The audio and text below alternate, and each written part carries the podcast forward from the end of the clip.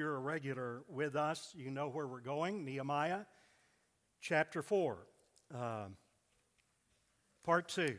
We considered the first nine verses this past Sunday, this past Lord's Day, and today we'll try to finish up uh, chapter 4, some great truths, great application uh, for us today.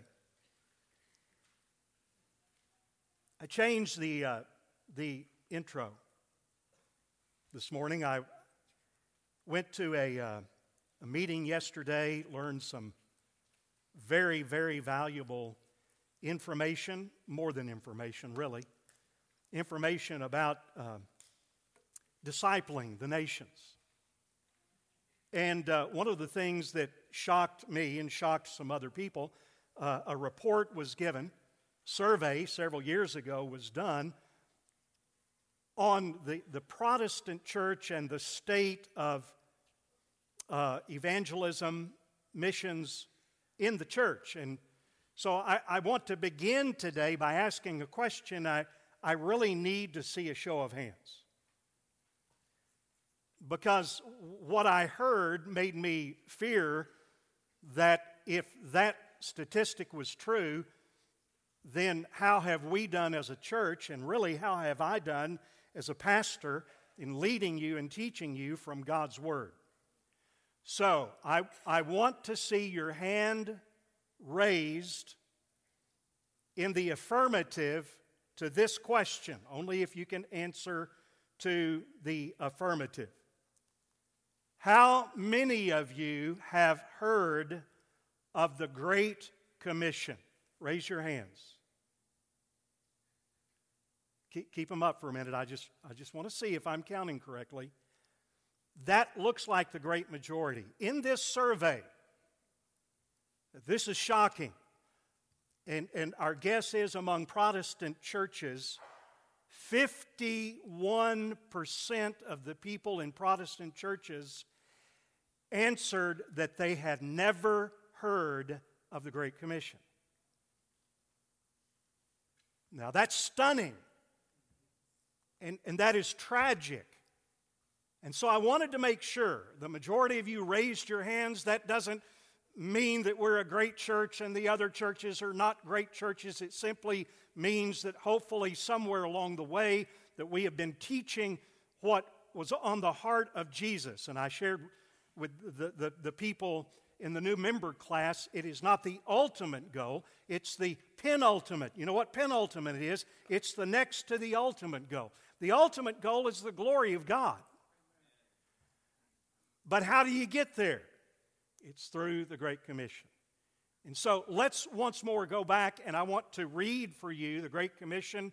And the Young's literal translation gets it closer to the actual Greek than the majority of other texts. So that you and I can know this is what we are about. We're going to get into this and see how it goes all the way back to the book of Nehemiah, and then it confronts us again.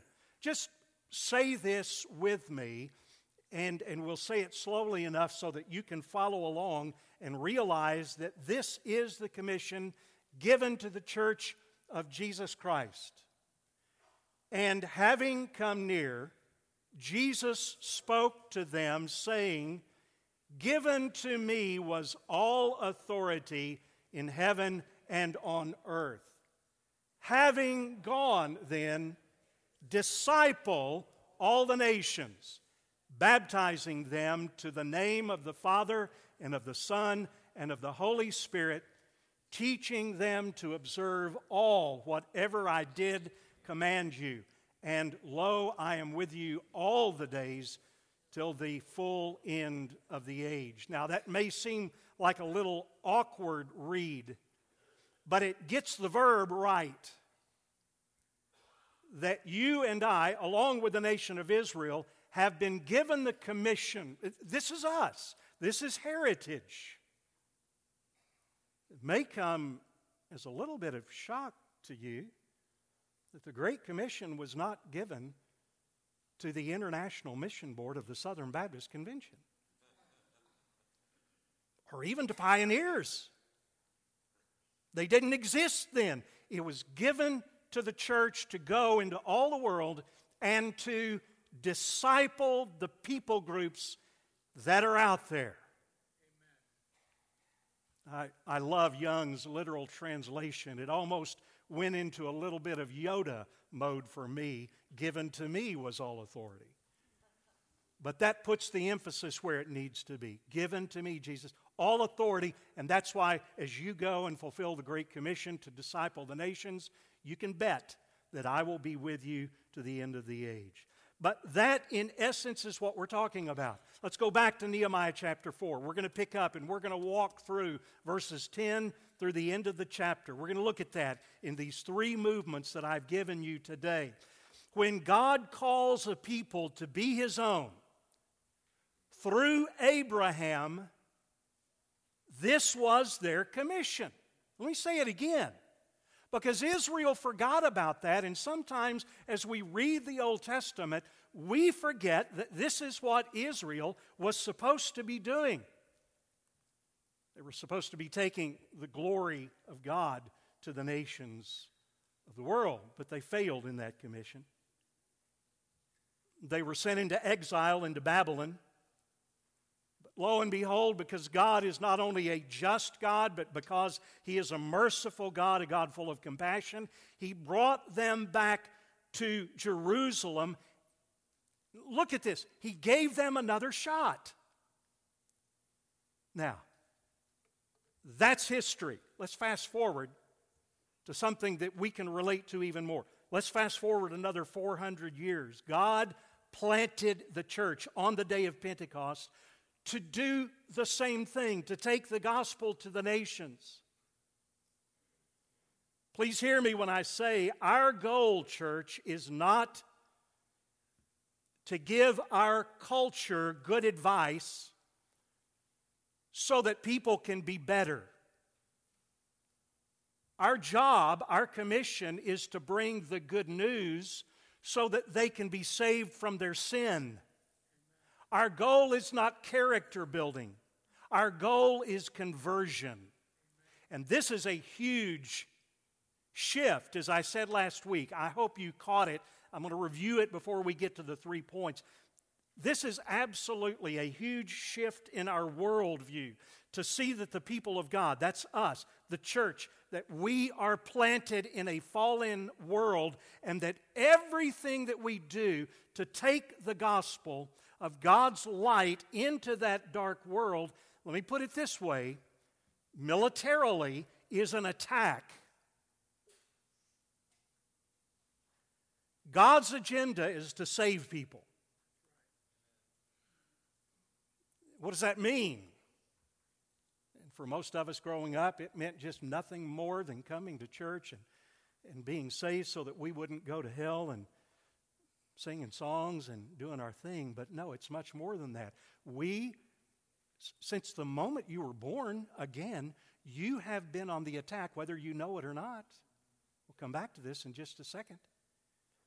And our job is to share the gospel so that, that, that the people of the nations, the people groups, from our neighborhoods to the nations, could be delivered out of the kingdom of darkness and into the kingdom of light.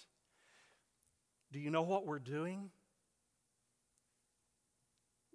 We, we are. This little church here,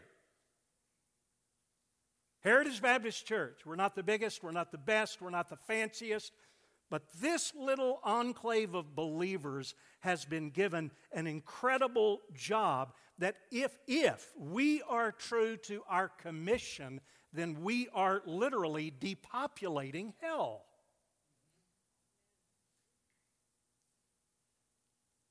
kind of puts a different spin on coming to church, doesn't it? So that is why I said last week, you got to think of it like this. It's not the world and Satan and the culture and the world system attacking us. It's us who are on the advance and attacking the kingdom to bring the gospel of light. God's agenda is to save people. Guess what? Satan's agenda is to keep that from happening. And as we saw last week, he will do everything he can. He will raise up, and this is in verses 1 through 9 that we're not going to go back and read. He will do everything he can. He will raise up a Sanballat. He will raise up a Tobiah. He will raise up a Geshem. He will raise up the Ashdodites. That's outside. Those are the outside forces. And this week we're going to see something else. He will also, watch this, he will also move from within the covenant people of God. We're talking about the church in this, in this instance. And he will raise up the Tekoites, he will raise up Judah, he will raise up the people of God to try to thwart the work of God in taking the gospel to the nations. I want to show you a graphic. Um, remember a couple of weeks ago, we were doing the gates and the walls, and I gave you that little graphic, and you may still have that.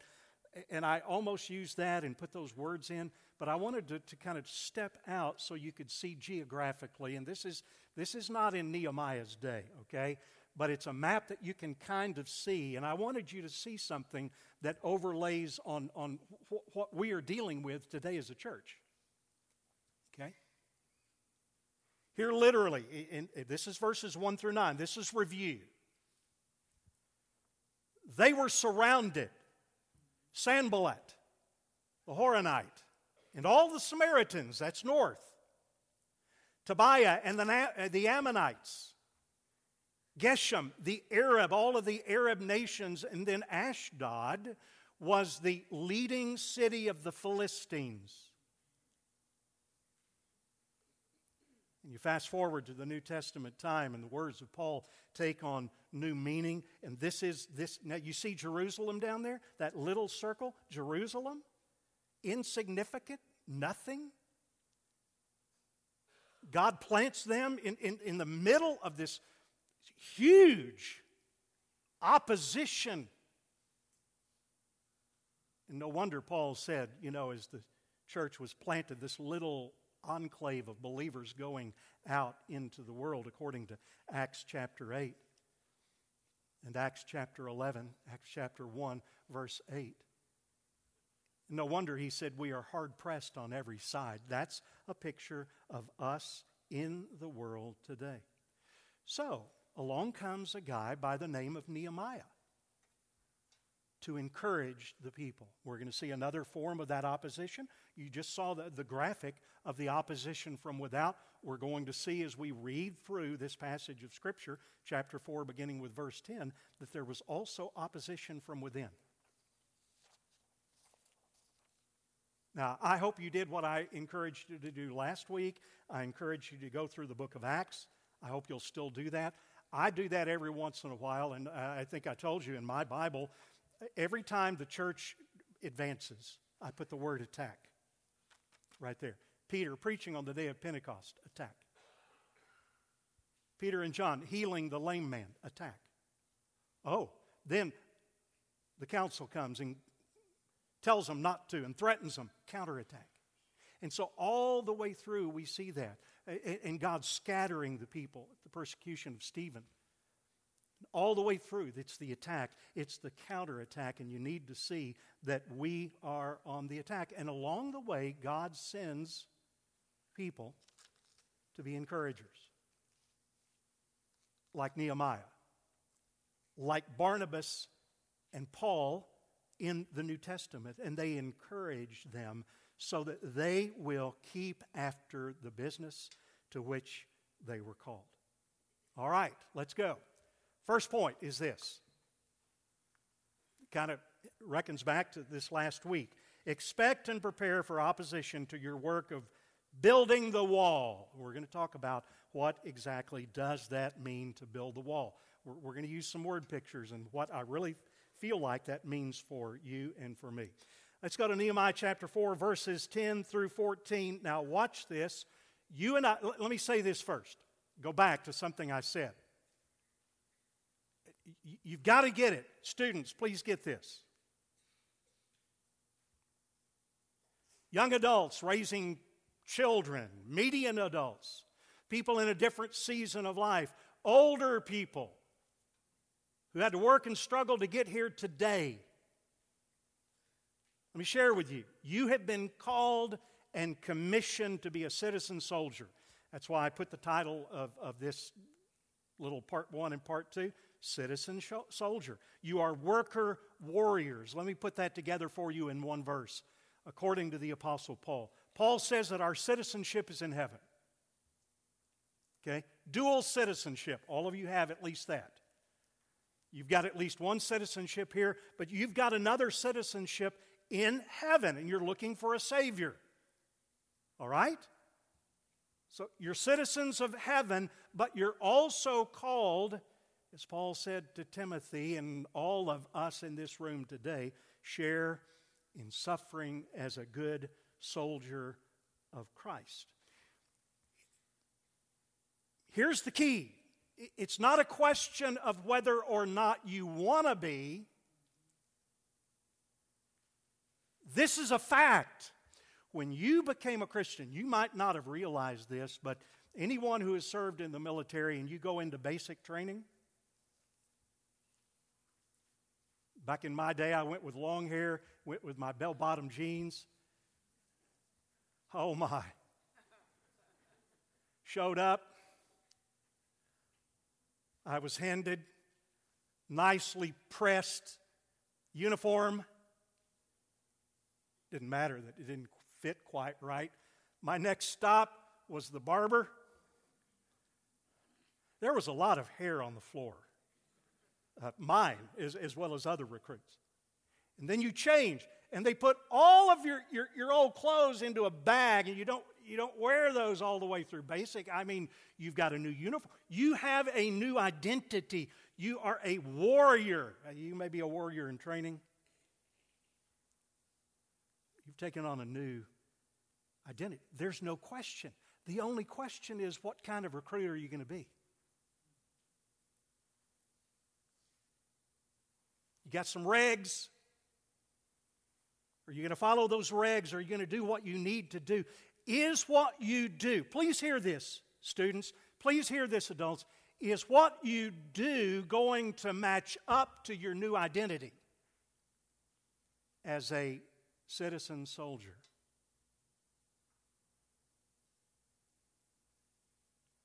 And that's why I share with you it may not happen as vigorously as in some countries, in a place like Turkey or other places like that.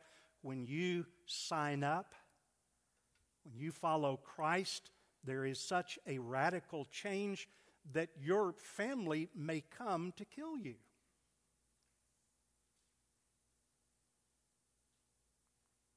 Will you stand firm? That's the question.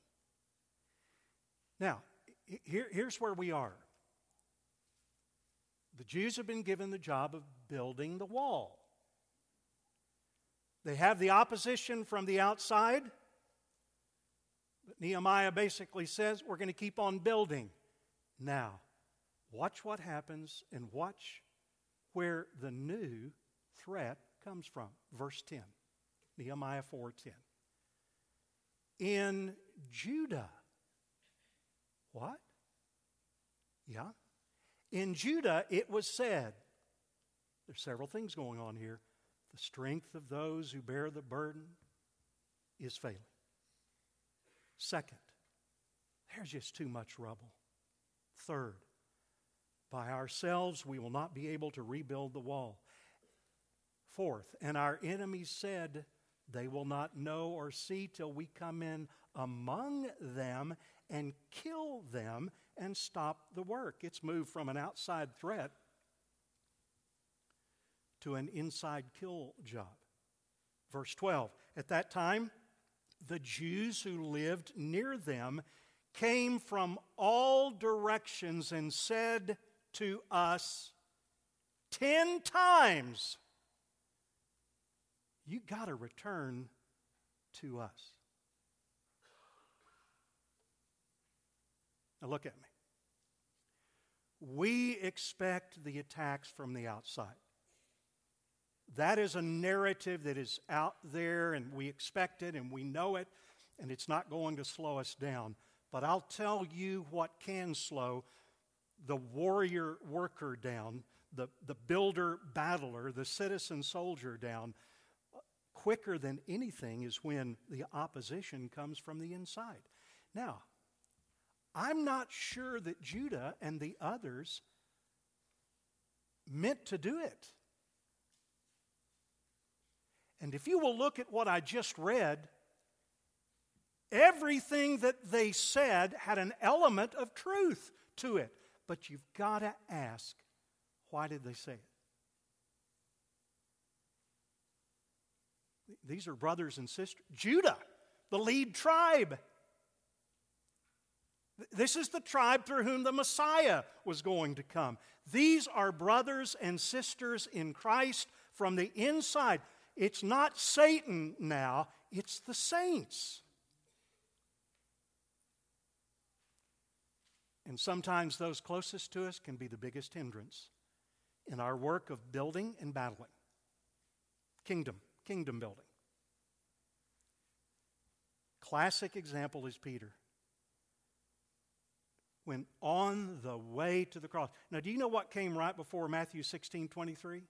It's a verse that we'll see in just a minute. Matthew 16 18. Jesus promised to build his church.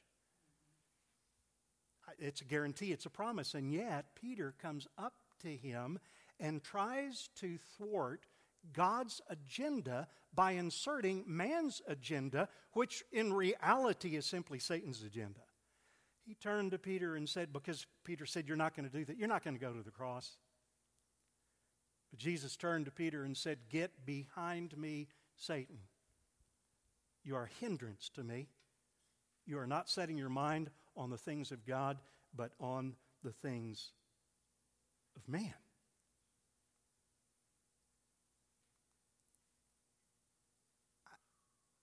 I, am not even sure how to apply that in a situation like this, except to ask you, as a follower of Christ,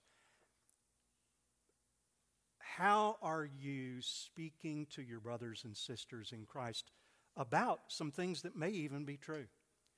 Are the words that you speak meant to build up? Or are they just words? Now, let, let me fine tune this. What am I talking about? And that's general, and you can, you can get out of that. So let's talk about it in terms of covenant relationships because in verse 14, we're going to see that's what it, it, really is all about. Let's talk about covenant relationships. Let's talk about first what's the most important covenant relationship you have this side of heaven. I'm talking about with Jesus Christ. What is it? Not everybody has it in this room today, but most of you do. A lot of you do. What is it?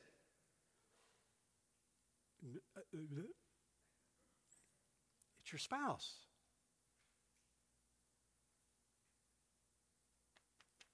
And there are times when unwittingly I have to ask myself, am I speaking words that may even have an element of truth, but that are not building up?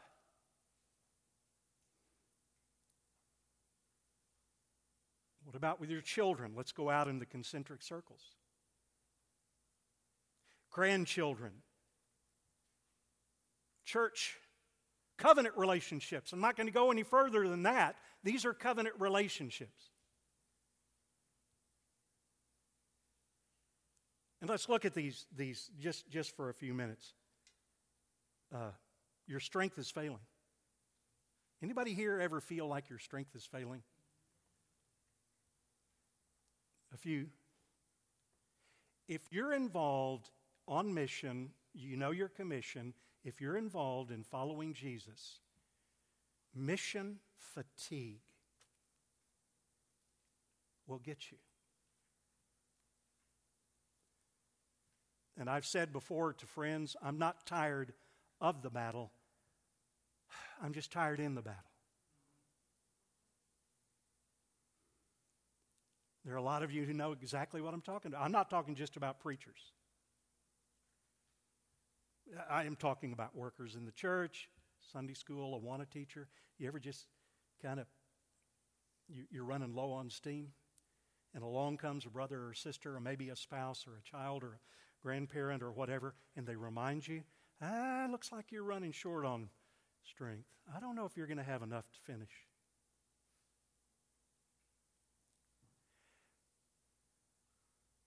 Too much rubble. Really? Yeah, well, yeah, the walls were built on rubble. Yeah, you just got too much junk in your life. And again, it's easy. It's easy for me to focus on the clutter. I, you know, it's interesting to observe. Just come by the office sometime unannounced and come into one of our offices. The condition of the desk is an interesting thing to see. Jonathan, uber organized. Eric, uber, uber organized. Rocky, yeah, not so much. Me, uh uh-uh. uh It's everything's scattered. In fact, there are times when I, I just want to do like this. I want to put my hand out here and go across my desk and slide it into my trash can and declare myself caught up. I really do. Clutter. But, but see, the, the enemy comes along. There's too much rubbish. And he's not just talking about the clutter on your desk, he's talking about the stuff in your past.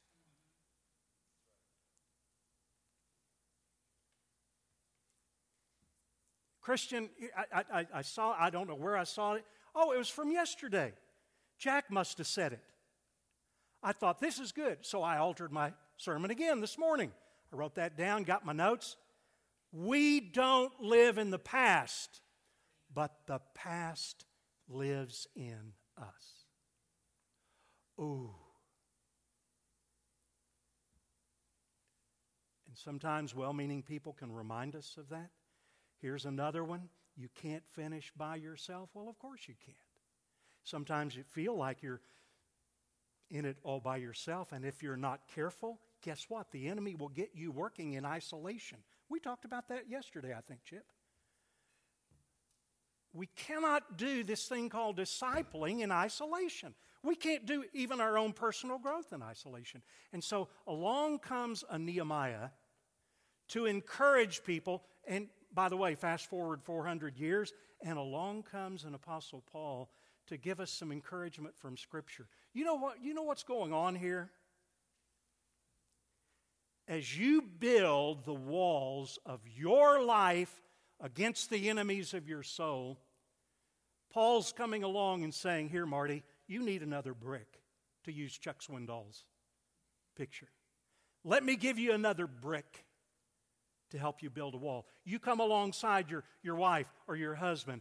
Hey, honey, let me give you another brick. Here's another brick coming from Galatians 6. Don't grow, that's actually 6 9, I believe grow weary of well doing. Philippians 3, let's forget what lies behind. Let's strain forward to what lies ahead. Ecclesiastes,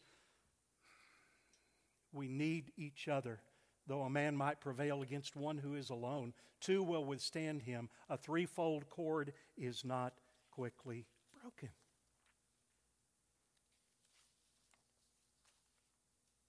The enemy's going to come along and come among us and kill us. Did you catch that? How many times did, did, did he say that? And, and cut your losses, stop, and just join those of us who have quit. Ten times. I wrote down here, not in my notes, but I, this morning I was looking at it and I thought, wow, that's like listening to uh, news that is nothing but. And every program has the same negative news. It's, it's the same. It's the same. Ten times they're saying, Your enemies are going to kill you. Just cut your losses. Quit. Stop. So, what do you do? Wow. Look what Nehemiah did, verse 13. Look at it. So, in the lowest parts of the space behind the wall, in those places, he said, Guys, I'm not going to let the lowest part, you, you've been battered from internal enemies as well as external, I'm going to come alongside. I stationed the people by their clans with their swords, their spears, and their bows. Nehemiah handed them another brick.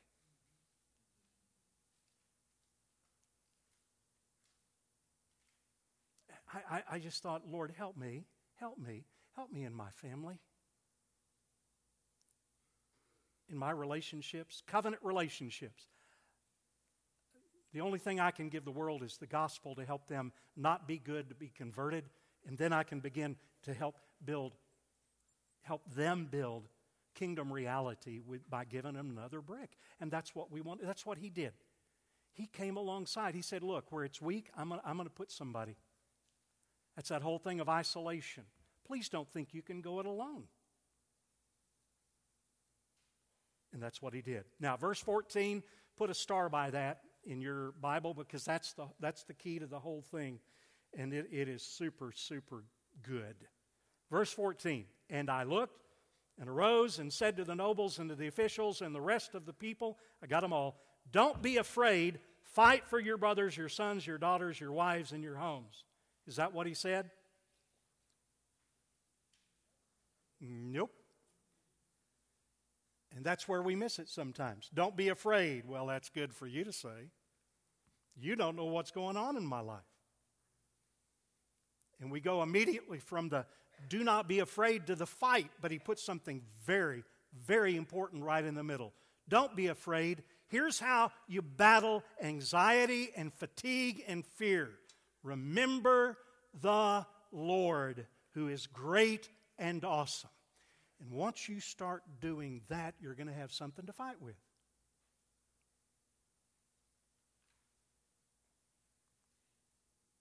Hand people another brick. Look what Paul said to our day. He's telling Timothy, now remember, Timothy, he's already said you're a new citizen, but you're also a soldier. But he reminded Timothy way, way in the future, back, uh, well, in the future, like when Heritage Baptist Church exists, in the last days, there will be times of difficulty. Amen? Okay. So, what do you do? What's the solution? Proclaim the word. That doesn't just mean listen to a preacher from the pulpit. You proclaim the word. That's the antidote. Be ready in season, out of season. Reprove, rebuke, exhort with complete patience and teaching. You use the word to proclaim. That is the antidote. I was tossed back to Deuteronomy. It's interesting as they're going into the land. These are the marching orders. Look at how they parallel with what Nehemiah says and what Paul says. Today you are drawing near for battle against your enemies. Number one, don't be afraid. Don't let your heart faint. Number, uh, uh, don't fear or panic or be in dread of them. Number two, for the Lord your God is he who goes with you to fight against your enemies and then get in the battle so that you can have the victory. You're not going to have the victory without the battle.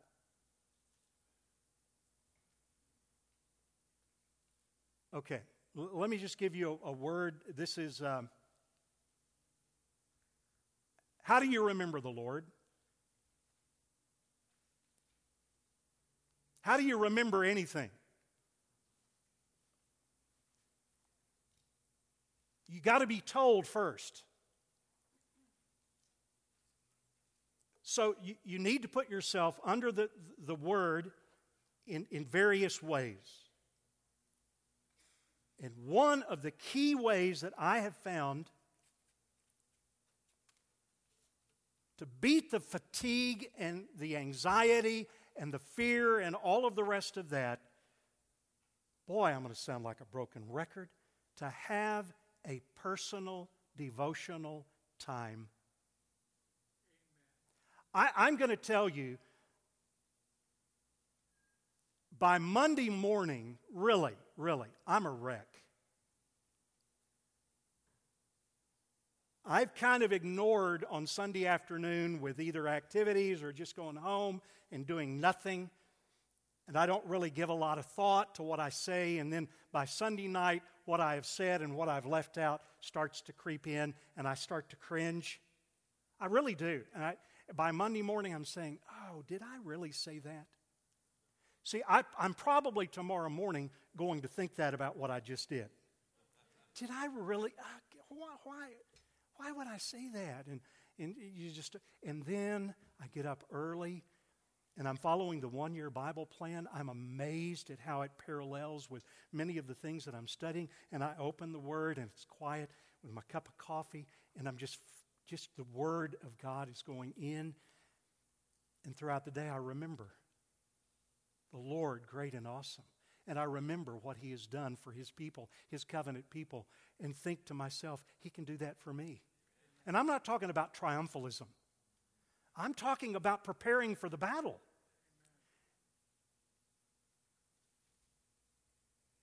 And then sometimes I'll get with someone. That's another way. Just feed off of each other. What's the Lord been telling? You know what, what you're doing? You know what you're doing when you get up? And let me just plead with you get up 30 minutes earlier, which means you'll have to go to bed 30 minutes earlier. That's no big deal. What are you missing if you go to bed 30 minutes earlier? The news? Don't, don't fill in that blank, maybe. But if you get up 30 minutes earlier, you know what you're doing? You're just handing yourself another brick. You're building.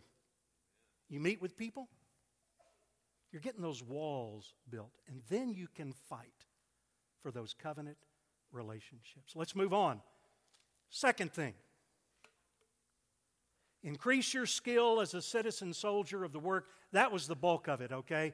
The next two are going to go more quickly, but they need to be said. And this, this is one of the most awesome pictures of the citizen soldier in, the Bible. It, it, it dovetails with Ephesians chapter 6. Increase your skill as a citizen soldier in the work of building the wall. I'm going to read this starting with verse 15 and go through 20.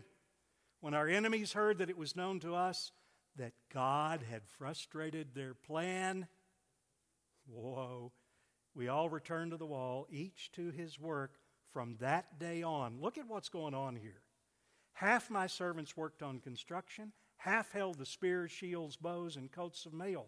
The leaders stood behind the whole house of Judah, who were building on the wall. Those who carried burdens were loaded in such a way. By the way, this is the verse from which Spurgeon got his title for his magazine, Sword and Trowel. Those who carried burdens were loaded in such a way that each labored on the work with one hand and held his weapon with the other. Put a star by that. And each of the builders had his sword strapped on his side while he built. The man who sounded the trumpet was beside me, and I said to the nobles and to the officials and the rest of the people, The work is great and widely spread. We are separated on the wall, far from one another. So we're going to enact something in the place where you hear the sound of the trumpet, rally. Where you see some need, rally. To us there, our God will fight for us. Put a star by verse 20. Our God will fight for us.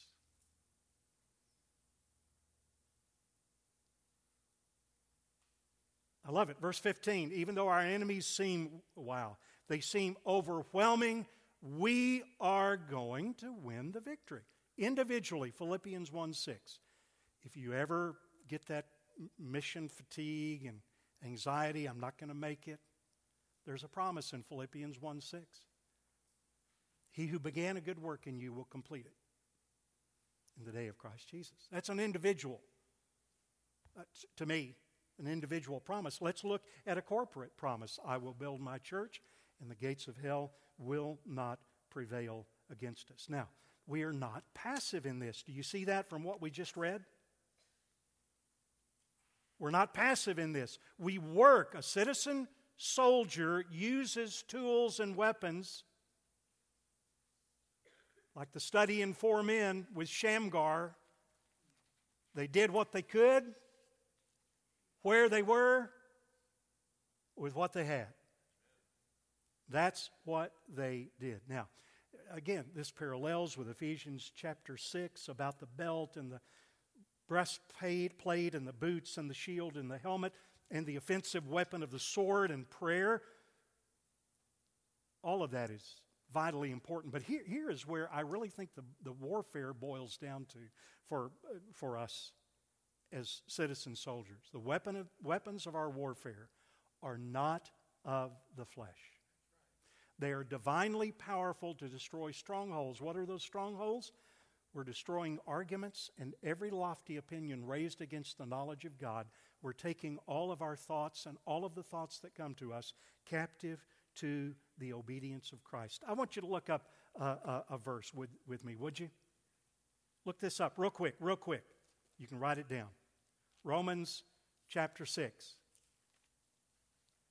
Romans chapter 6. I love the book of Romans, you know that.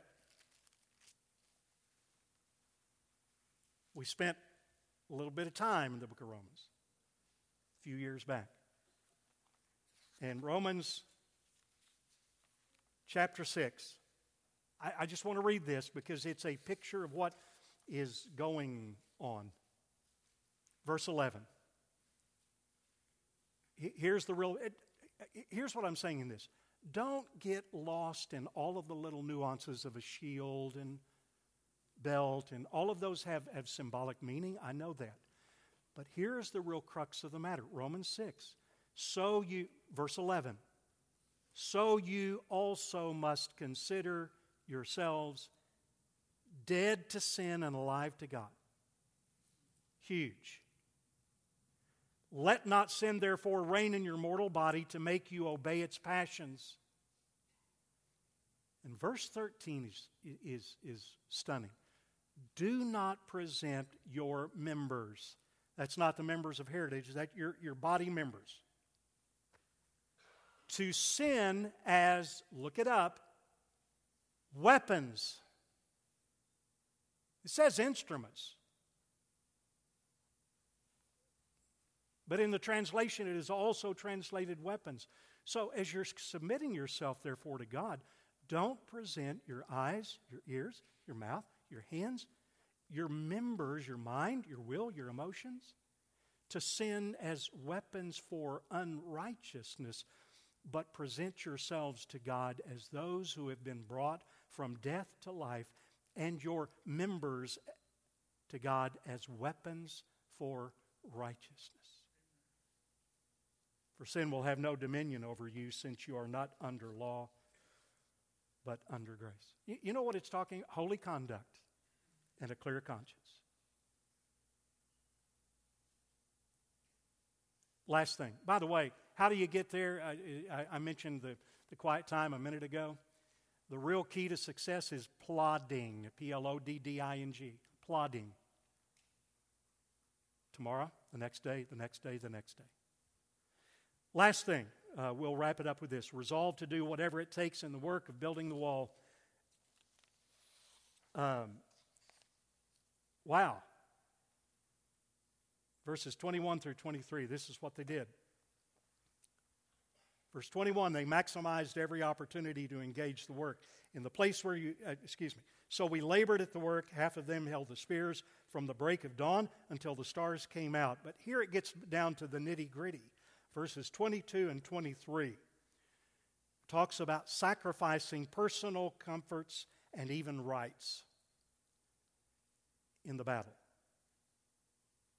I also said to the people at that time, Let every man and his servant pass the night within Jerusalem, that they may be a guard for us by night and may labor by day. So neither Wow, I, nor my brothers, nor my servants, nor the men of the guard who followed me, none of us took off our clothes. Phew.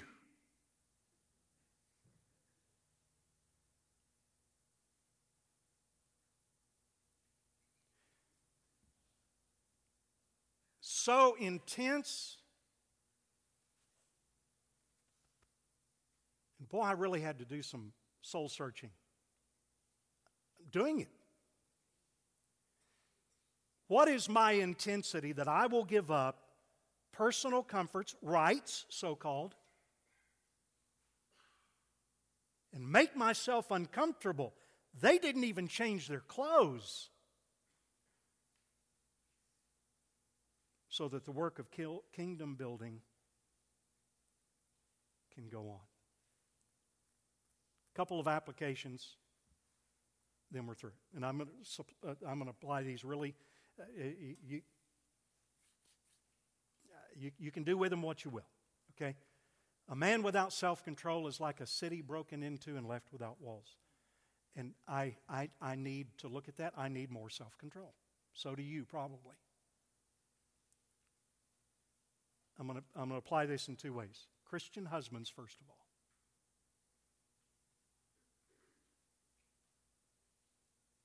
Okay? Most, most, I'm a Christian husband, okay? I'm, I'm doing, I'm trying to do the best I can. So are you.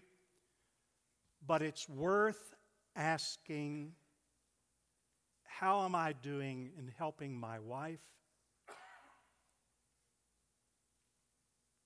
be built, my children, my grandchildren, covenant relationships, but primarily my wife. How am I dealing with her?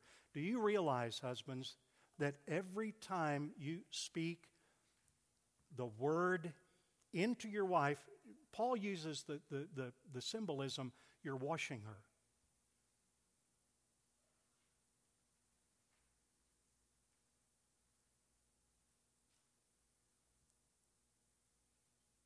And if somehow, I, am not talking about a formal, everyday Bible study, but somehow, if you aren't if you are not speaking the Word of God to wash your wife so that she's building her own wall to stave off the attacks, let me beg you to please go before the Lord and ask Him to help you do it. Because every time you speak the Word of God into your wife, you're handing her another brick. by which she, every time you pray with your wife, you're handing her another brick by which she can be strengthened to withstand. This is about kingdom building. I'm not through with the men. We lead. What do you, what do, you do? What do you do when, when uh, I, I've had guys say, My wife is, she's not worthy of it? Well, you do what Jesus did for us.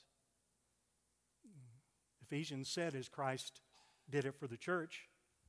Romans 5, 6, 8, and 10, we read Romans 5, the first part of it. But husbands are to love their wives while they are helpless, while they are sinners. Verse 8 Christ died for us while we were sinners, and while enemies. And I'm not talking about churches out there, I'm talking about churches right here. If the men of the church, it's not going to be perfect, and again, we're not talking triumphalistically, but if the men would begin to do that on a higher level than what we are doing, or at least commit to do that for the first time today, and I, I know there, there's a measure of pressure here. I, I hope it's not human pressure, but divine tension and, and that, that that would transform this fellowship. It really would. One more thing to the guys, you're not off the hook yet. Because if you're a dad or if you're a now, by the way, wives, you can you can apply these things to your lives. Anyone can apply these things, but we have specific commands about what we're to do. Every time you speak a word of encouragement from the word into the life of your child or grandchild, you're, you're handing them a brick to build the walls. And that's what we've been called to do as citizen soldiers.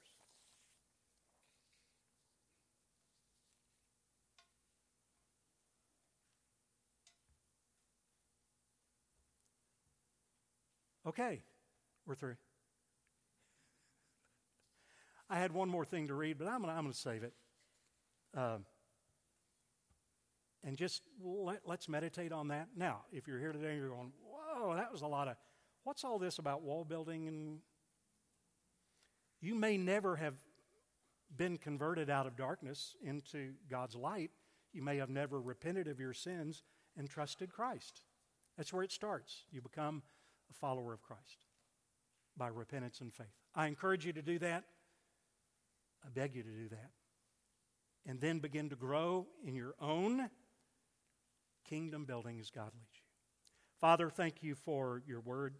Thank you for the way it pictures the things that we are to do and not to do.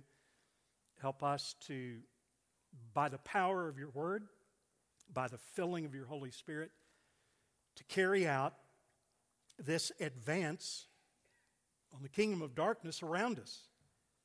And help us to know that you will equip us for every good work. Now, as we close this service, I pray that anybody who is here who has never been savingly joined to Christ would seek out someone, say, Tell me what that means. Would you, would you walk with me through that? And uh, Lord, we would be glad to do it. I pray that you would help us now as we uh, have some activities this afternoon to be blessed so that we can be a blessing to those around us. We pray in Jesus' name. Amen.